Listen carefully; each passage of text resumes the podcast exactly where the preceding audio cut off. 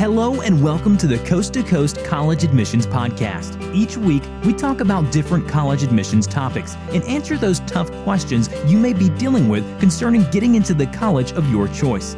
We know how difficult this process can be, so each week we try and make it easier to navigate. Now, here's your host, Anna Wren and Mark Huffer. Hi, everybody, and welcome to Coast to Coast College Admissions Podcast. So, in our series on first generation college admissions, we're excited to bring on the show guests. So, today on the show, we have Alex. Alex, would you mind introducing yourself? Yes, um, I wouldn't mind, Anna. Thank you for having me. I'm delighted to be here with you and all of your listeners.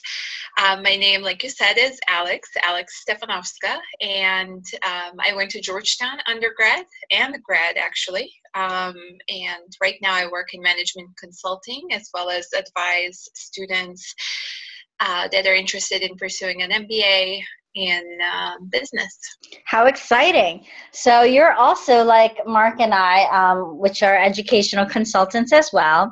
So tell us a little bit about your own college search as a first generation student. Yeah, well, um, just to set the story like about my background in a way a little bit more detailed i arrived in the us about 15 days before my freshman year of high school. And um, most of my cousins that I had in the US hadn't gone through college admissions yet, so there really wasn't anybody to help guide me through it.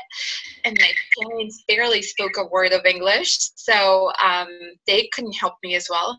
So I felt like a lot of the process was, um, you know, left up to me. And so picking out the schools was entirely up to me, trying to apply, figure out when I apply and determining whether or not you know we could afford the schools was also something that was just completely um, my battle. And so I learned a lot of things along the way that I can I can share with you and with everybody um, as well. But in you know my lessons learned in a way about the college admissions experience that I had or the application process was basically one, um, I procrastinated a lot, so I would recommend to others to not procrastinate. mm-hmm. I I thought that all schools were, I'll say, created equal. So, for example, I applied to a lot of schools that were either local or even within the state of Michigan that would um, sort of give me a chance at the scholarship because for me, finances were a big thing.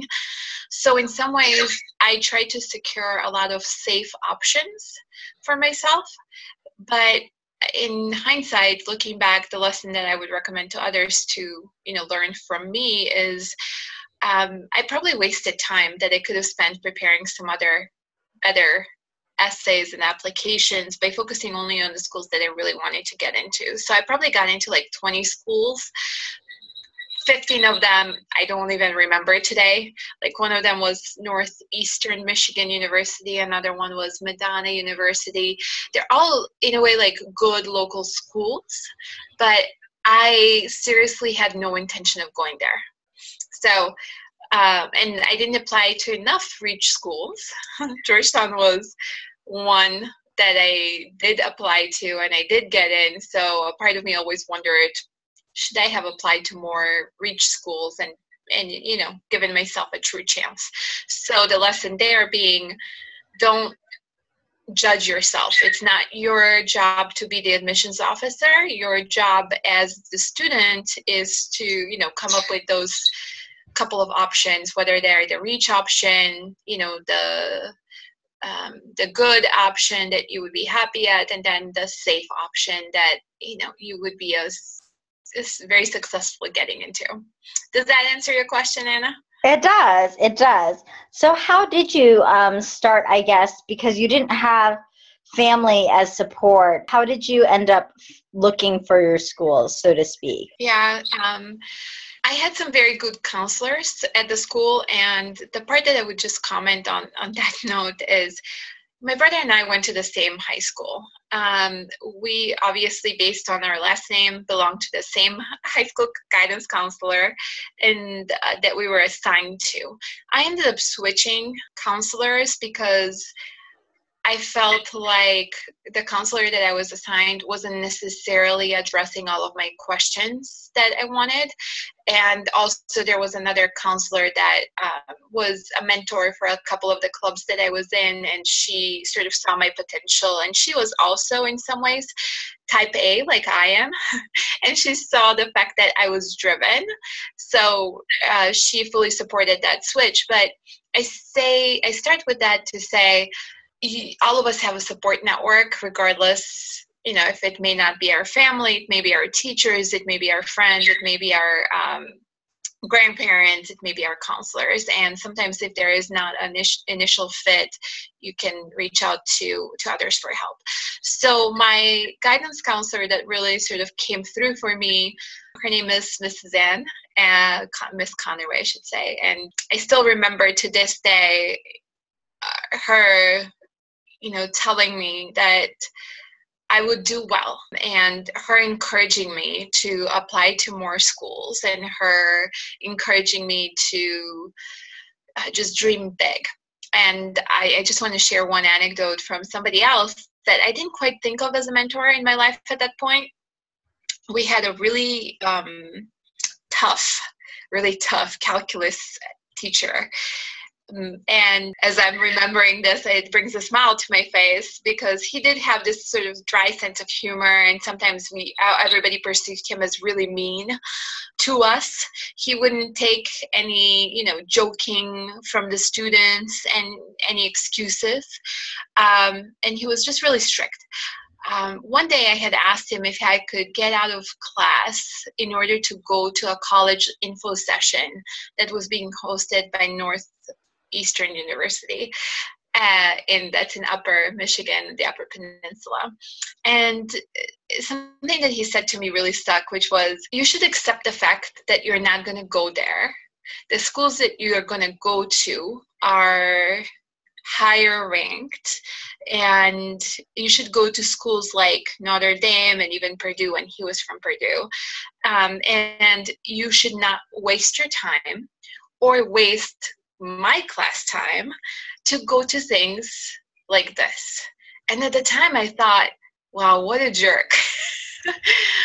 I really did. I part of me was like, oh my God, I, I don't think this person understands that I need a full ride somewhere. Money is a big issue. Maybe this is the school for me. And if I don't go to this info session as well, I may not end up anywhere. I may be stuck, right? I may be stuck staying at home um, and I really didn't want to go away.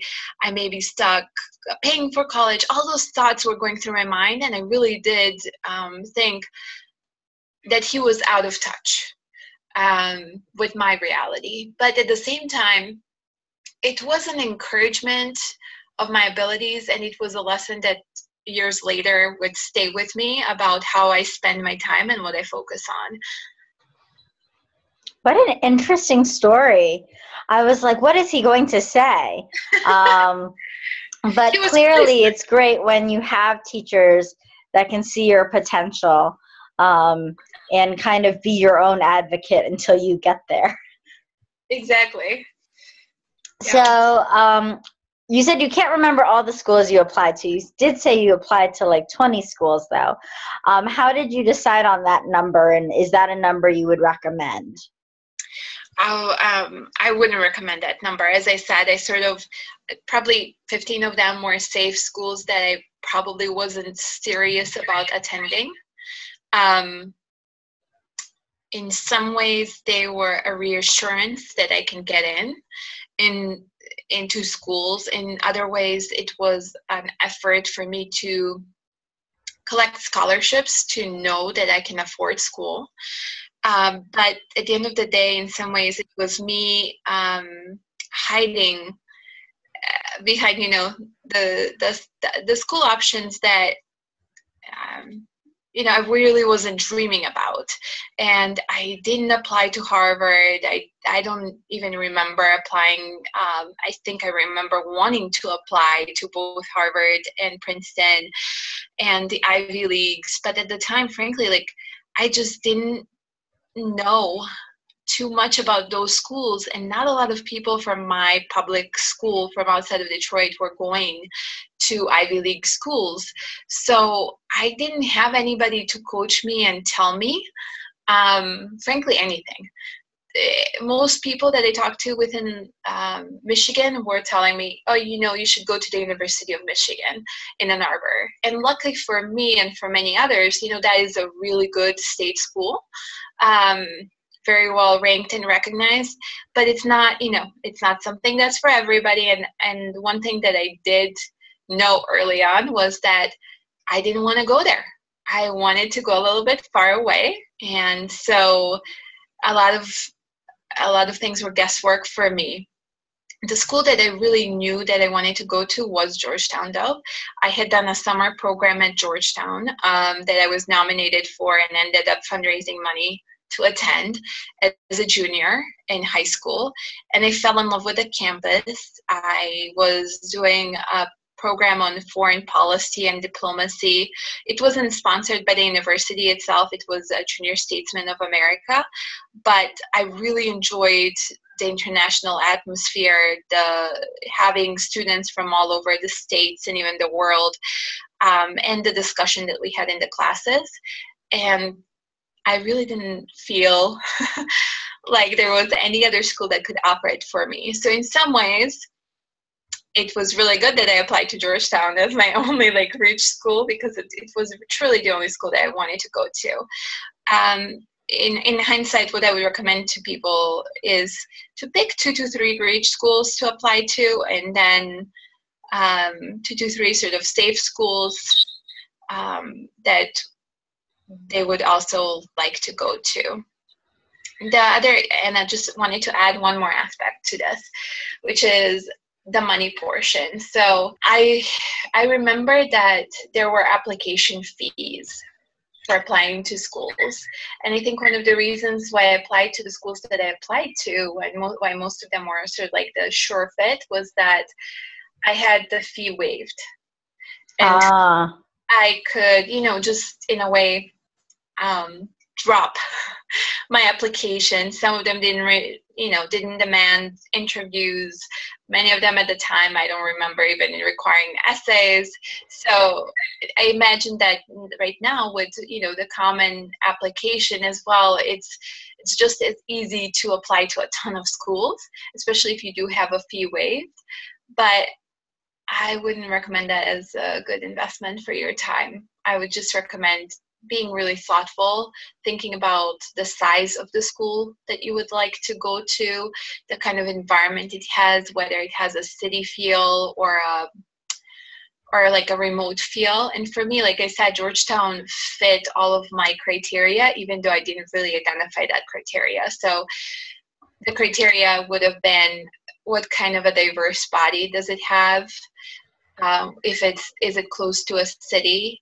Um, is it relatively small and not you know not 20000 people? For me 20000 was just a huge number to think about. Um, so the criteria that i was thinking of really was a fit with georgetown without me really thinking about that criteria. Well that all worked out really well then. It did yeah. Um, what do you value most about having attended college? Um, just because you know, as a first generation, it typically means no one else in your family, um, like your parents, for example, had attended college previously.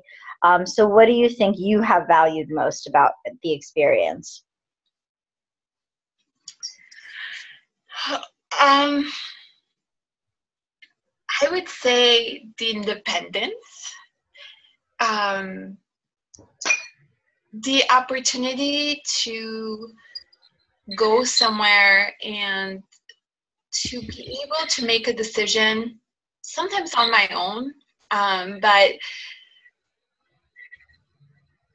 you know it's it's and I'm I'm just sort of reflecting about it. There there are a lot of things that I I like about and I value about college. The friendships the the which end up being an alumni network um, the the relationships, the exposure to to learning and to a way of thinking that before that I wasn't accustomed to.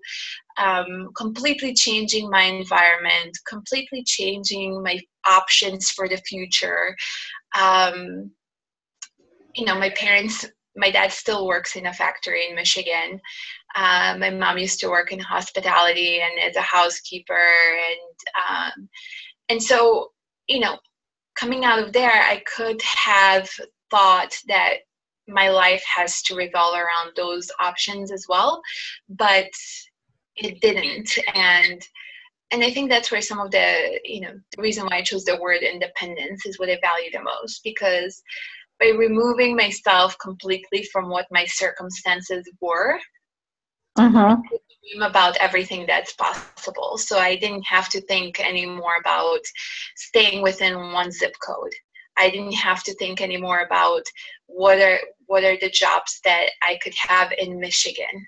I didn't think have to think about um, you know finishing really quickly or even at, because of my scholarship even really the cost of education. I could just really immerse myself in the learning and make decisions that would eventually set me up for a successful lifestyle. And if I was really dependent on my family um, for both guidance and and or their prior experiences, I wouldn't have had many of the opportunities that I have today. And I wow. love my parents. I don't mean it in any negative way, right? It's just a fact that being thrown into a new environment where it's a little bit about sink or swim type of thing.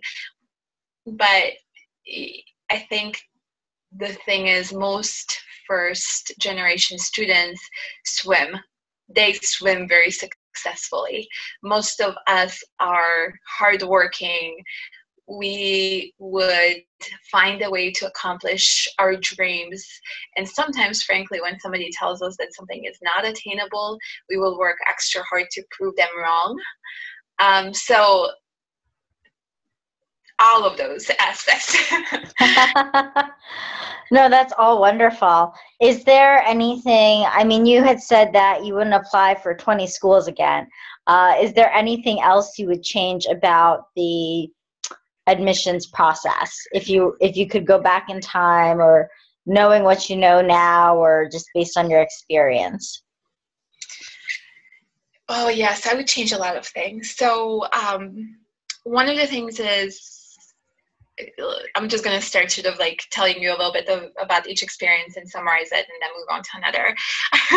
Because there's a, quite a few of them. So one of them is um, I would stop living with assumptions and thinking that I knew the answers. So for example, I could have and should have involved my parents a little bit more into the discussions and yes, sometimes my parents would not have been helpful. So, for example, my dad said to me, you know, you can apply to Georgetown, but it's no use because we can't afford tuition. And tuition was more than my parents earned together in the year. So, um, you know, a comment like that can backfire. But what I didn't take the opportunity for was to explore the financial aid process with my dad and to say, okay, if this is the cost and this is how much scholarship I get, um, you know what do you think would be my other living expenses how do you recommend i save money should i work outside of class those discussions that really i was just making assumptions that i'm going to have to work and have work study i'm going to have to uh, have that in some way shape or form or get a scholarship and just felt a lot of pressure about those things when in fact for example my dad is really financially savvy and prudent and um, knows how to save money. So I could have benefited from his mindset if I wasn't really overwhelmed by everything and in a panic mode myself. So, not make assumptions about things that you don't know. Just ask open minded questions and try to understand whether it is your parents or other people. Um, ask a lot of questions from people that have gone to college. So, ask them how did they afford going to college how did they apply to college um, and i'm sure that you know your podcast and series is really helpful to students. So thank you, Anna, for for doing that. Um, because I think we sometimes we don't know who to who to ask and who to listen to. So in a way, there is no nobody wrong to listen to as long as they don't tell you you can't do something. in which case, it may still inspire you. But um, my point being, ask questions and just listen. You don't have to take everybody's thoughts as decisions for you as being right fit for you but try to understand their position. Um, a really practical tip for me would be to just get organized and to understand the process beginning to an end and yes that one also goes back to asking the questions so whether it's from your high school counselor or somebody you know just saying what is the deadline? When do i need to apply for schools? When should I take those tests, the standardized tests? Um, are there any information sessions for my parents for me to attend? Uh, just getting yourself as aware of what you have access to and the resources because the reality is you are aware and putting those things on a calendar so we think we can remember everything um, and not miss deadlines, but I would just highly encourage people to start working early on. My my my biggest advice would be around the essays, which is to start early. The essay topics are listed from early summer um, for for the fall, and there's no reason why you should be doing it last minute like I was. And luckily, exactly right? You could you could probably sense the dread in my my sound but uh, in my voice but I, I, was lucky that i was in an english ap english class and the teacher had asked us to use the essays as one of like the assignments the college admissions essays as an assignment. And i'll be honest in all of high school i had not gotten a grade lower than like an a minus and I got a C plus on my college admissions essay. And luckily, wow. that the first draft, right? Because luckily he had he had asked for me to turn this into him a couple of weeks before it was actually due to the school so I could work on revisions. And actually, it was a couple of months before it was due. But had he not done that, I would have submitted my first draft just sort of wait until the last minute and write when I felt that inspiration. Well, that wasn't the smartest way to go. And I was lucky that he made us write our essays as a part of the class. I did end up getting that essay also to a, an A grade, but it was sort of like kicking and screaming, thinking, oh my God, why is he doing this to me?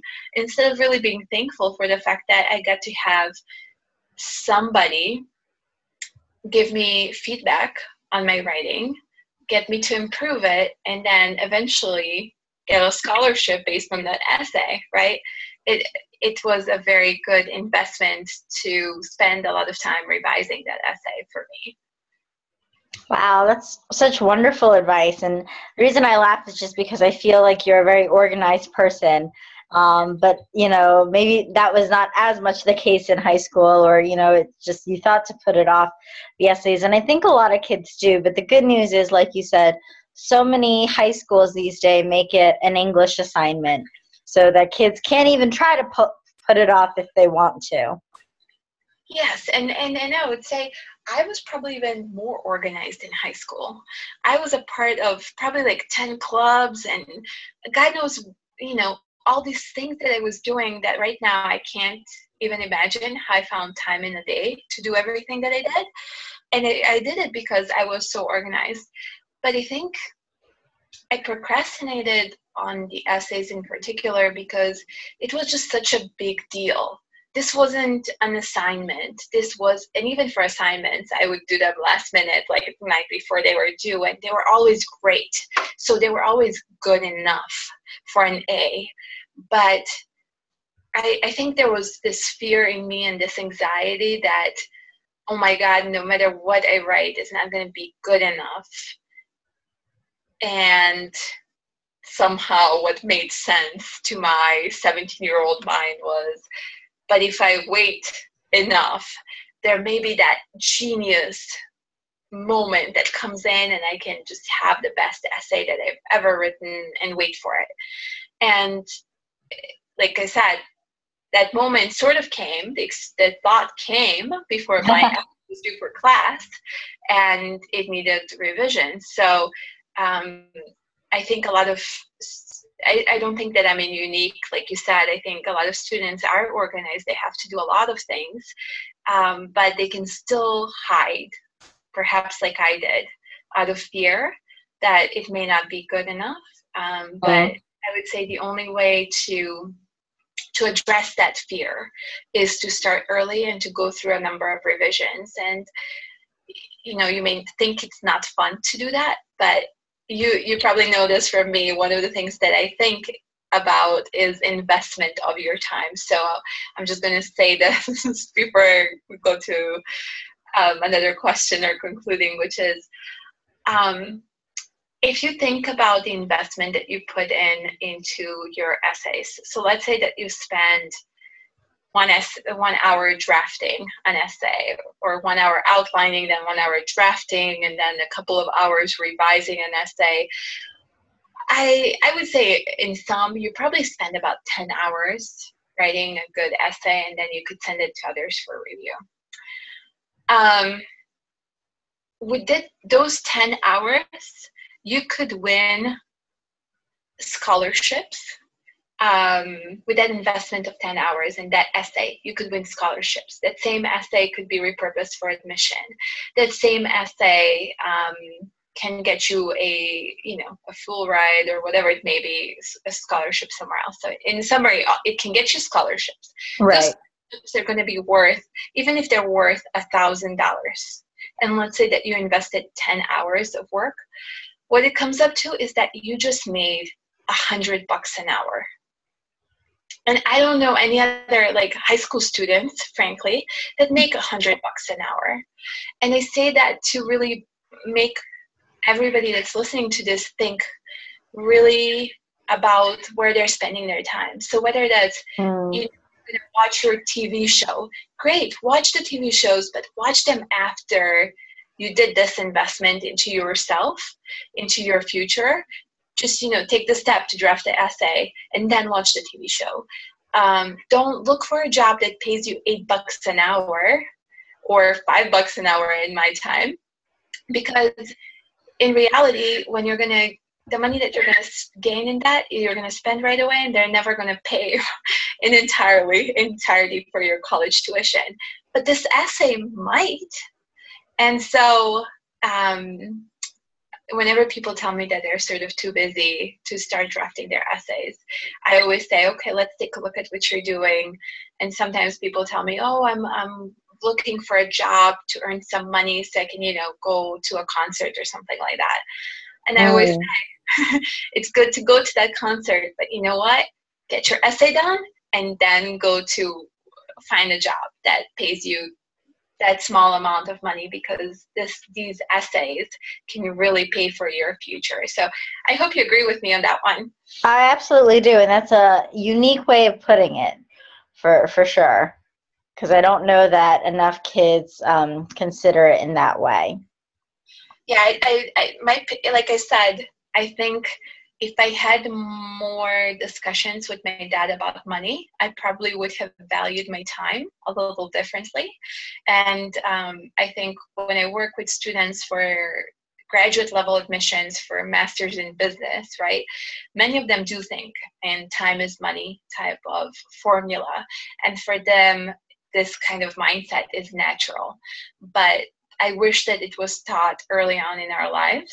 And I wish that all of us, especially first generation students, understood that concept because most of us don't have the benefit of parents that you know talk about investment right. at the dinner table. So um, i do hope that if if people take away one thing from our interview it is the fact that